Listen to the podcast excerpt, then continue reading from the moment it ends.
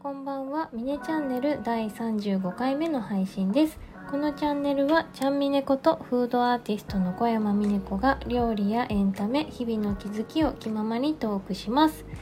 えー、今日はろくがつにじゅういちにち、えー、火曜日です。夏至ですね。えー、実は今日はね、もうかなりヘトヘトで配信お休みしちゃおうかなって思ったんですけど、なんかね、夏至だからお話がしたくて、えー、なけなしのエネルギーで収録ボタンをポチッと押しました。夏至ってあの別に普通の平日だし、何かお祝いムードやお祭りが開催されるわけではないけど、昔から響きがなんとなく好きです。夏至って言いたい。そういう言いたいフレーズってありますよね。夏至は、まあ、いちねんの中で最も昼の時間が長い日っていうことですが、確かに今日は雨が降っていたものの、じゅうくじ過ぎぐらいまで空がまだ薄く青い光が残っていてですね、情緒のある空模様でしたよね。見ました？あんまり気にしなかったかな。その時間はですね、まだ料理教室で、まあ、あの料理をしてたんですが、まあ、男性の生徒さんたちだったんですね、今日は。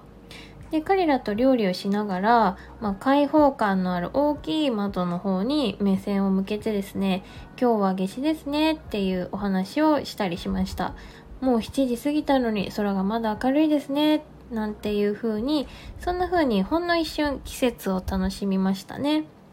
これはあの肌感覚だけど、あの主婦歴の長い女性たちは、まあ、あの比較的当たり前のようにこう暦上で季節を知っているし、まあ、生活の中でも季節の食材を取り入れてみたりだとか、まあ、日頃からこう情緒を感じやすいなと思います。お話をしていてもですね。でも特にこの独身の男性の方々はあの体感としてあのそろそろ暑くなってきたなとか、まあ、お酒飲む方だったらビールが美味しい季節になってきたなみたいな感じで、あのー、肌感覚として季節は感じているけれども、まあ、エモーショナルな面での、あの季節感はこう察している方は少ないような気がするんですよね。まあ、きっとこれはあのとにかく働か、働き盛りであるとか、まあ、仕事をする上での、まあ、男性ならではのプレッシャーってあのすごく大きいと思うので、まあ、そういった意味で、まあ、エモーショナルな部分は割と優先順位が低いのかななんていうふうに思ったりします。まあ、これはとても勝手な想像ですけどね。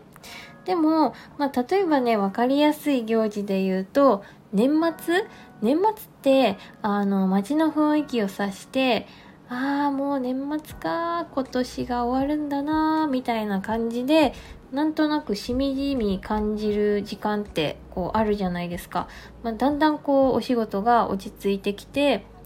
まあね、あの年末休みとか皆さんあったりすると思うんですが、その隙間の時間に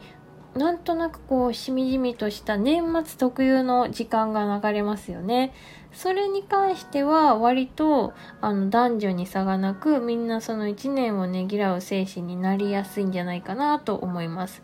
まあ、いちねん生きてるだけで結構みんなね、山あり谷あり、世の中の人全員がさ、なんか多かれ少なかれいいこともそれなりにきつかったなっていう日も過ごしてるわけじゃないですか。でもいちねんの終わりを感じると、いやーよく頑張ったなーって思えたり、それなりにまあいいいちねんだったのかもしれないなみたいな感じで落ち着いた精神になれたりしますよね。でもあのでもでもだよ、そういうのが年にいっかいだけってちょっと少なくないですかね。みんなはそれがいいんじゃんっていう人もいるかもしれないけど、いちねんにいっかいねぎらうぐらいじゃちょっと足りないよね。だって毎日大変ですもんね。年末年始以外だと、まあきっと誕生日もあのそれに近しいような気持ちになったりすると思うんですが、案外誕生日だと年齢が一つ上がるっていうプレッシャーもついてきちゃうから、あのねぎらう以上に自分へのダメ出しもしてしまう方ってきっと多いと思うんですよね。まだこのぐらいのことしかできなかったかとか、現在地を知ってしまうっていうような感じ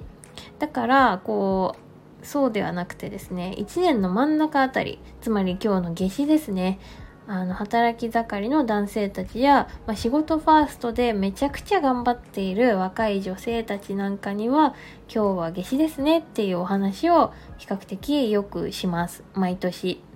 まあ、上半期お疲れ様でしたみたいな、よく頑張りましたねみたいな気持ちにあのご自身でなってほしいなっていう願いを込めて、そんな話をちらっとしております。もう私はですね、そんな風に料理をしながらあの景色を気にしたり、この料理の音がいい音ですよねとかっていう、あんまりこうスキルアップには全然関係ないような話をよくしてしまうんです。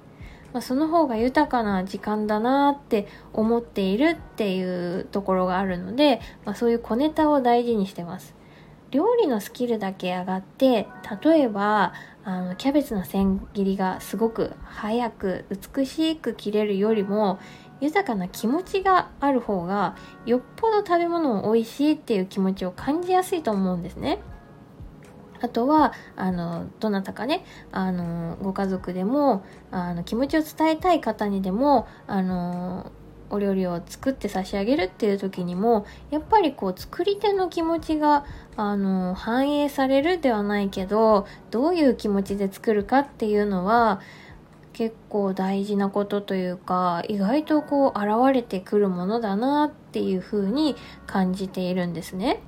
まあ、それは私自身がもう本当にね、よくキャパオーバーしてですね、食事がおろそかになったりだとか、あのエネルギー切れになるので、みんなにもあの豊かな気持ちになれそうなことを共有するっていうことで、あの結局自分にも言い聞かせてます。同じです、皆さんと。このちょっといい話をしててもね、自分ができてるかっていうのは別ですからねとまあですね、まあ、今日は夏至だねっていうことはもうお伝えできたことですし、えー、ちょっと短いですけれども、今日はそろそろ本当に眠気が襲ってきましたので、この辺で、えー、お休みしようかなと思います。皆さんも上半期のご自身のあれやこれや褒めてあげてくださいね。お疲れ様でした。それでは明日もいい一日にしましょう。バイバーイ。